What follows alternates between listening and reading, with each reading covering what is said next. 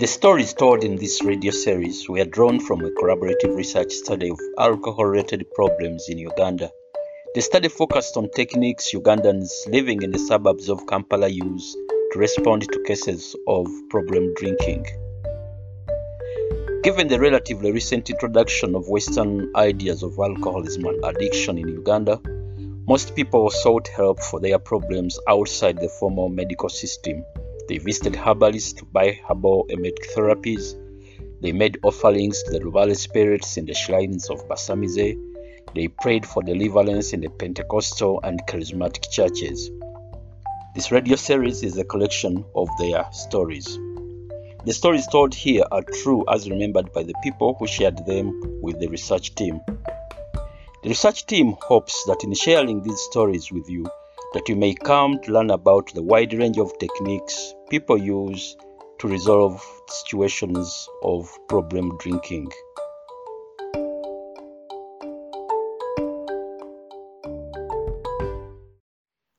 I grew up in a family of distillers in a village in central region of Uganda.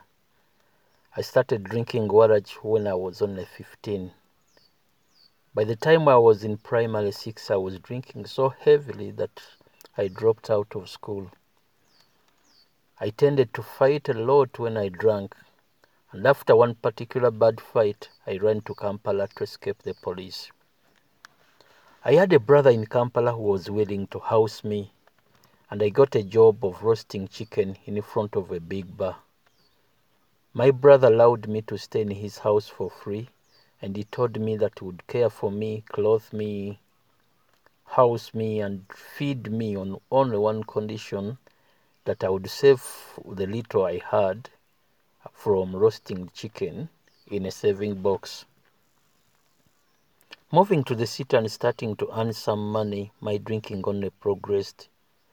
I spent everything I earned and ran up debts at all local bars. In all the bars in my neighborhood, there isn't one where I didn't have a debt. You only need to ask the name Mayanja and they could have told you how much I owed. After a year, my brother sent me to bring the saving box. Sheepishly, I opened it and he found only 20,000 inside. My brother was so furious and told me that he could not manage me anymore. Without anywhere to stay, I started sleeping outside on the streets. I also started driving a border boda for someone else. Since I had little money left, I sometimes slept on the seat of the bike. A friend of mine advised me to get a loan to buy my own boda bodas. I managed to secure the loan. With the money in hand and ready to go to buy the bike in the morning, I passed by my friends in the bar. They called to me and bought me a Nile special lager, and then another, and then another. I too ordered a round for them. It soon became night, and I bought round after round.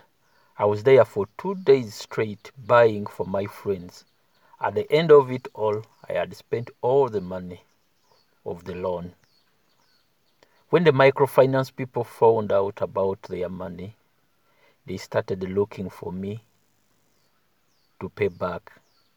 I ran to the village to escape them, and my fellow group members repaid the loan on my behalf.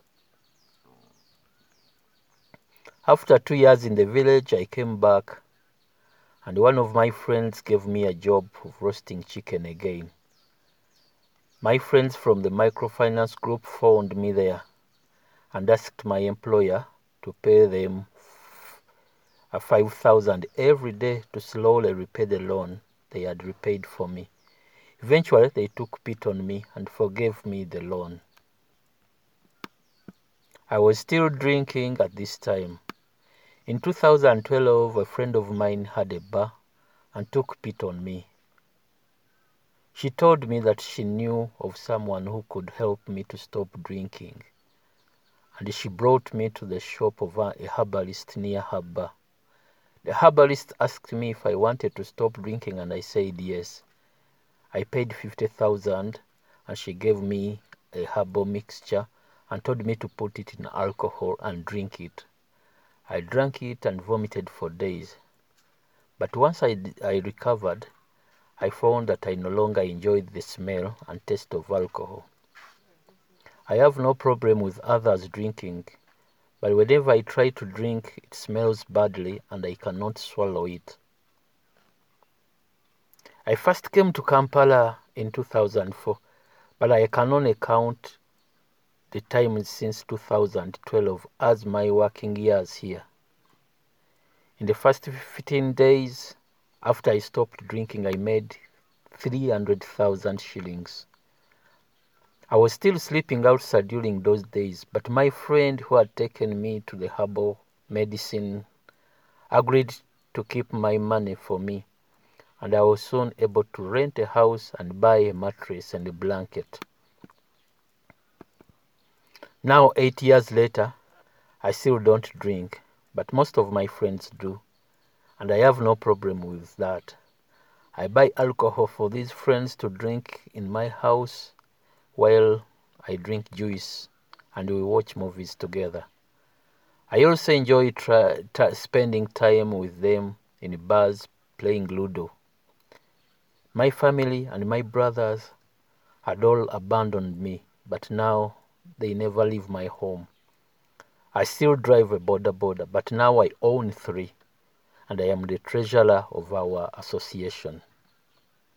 One customer in particular has also come over the past eight years to trust me enough to hire me into his screen printing business and to help me start a business of rearing broiler chickens. In 2016, I also met a woman newly arrived in Kampala from the village. We have had our Kukyala or Kwanjula, and we have also welcomed a beautiful son into the world.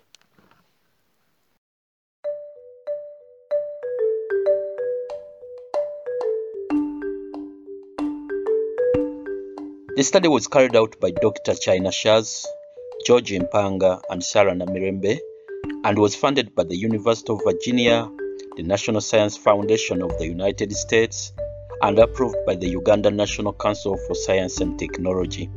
In accordance with the requirements of the Uganda National Council for Science and Technology, they have changed the names of the people involved as well as places and other identifying details.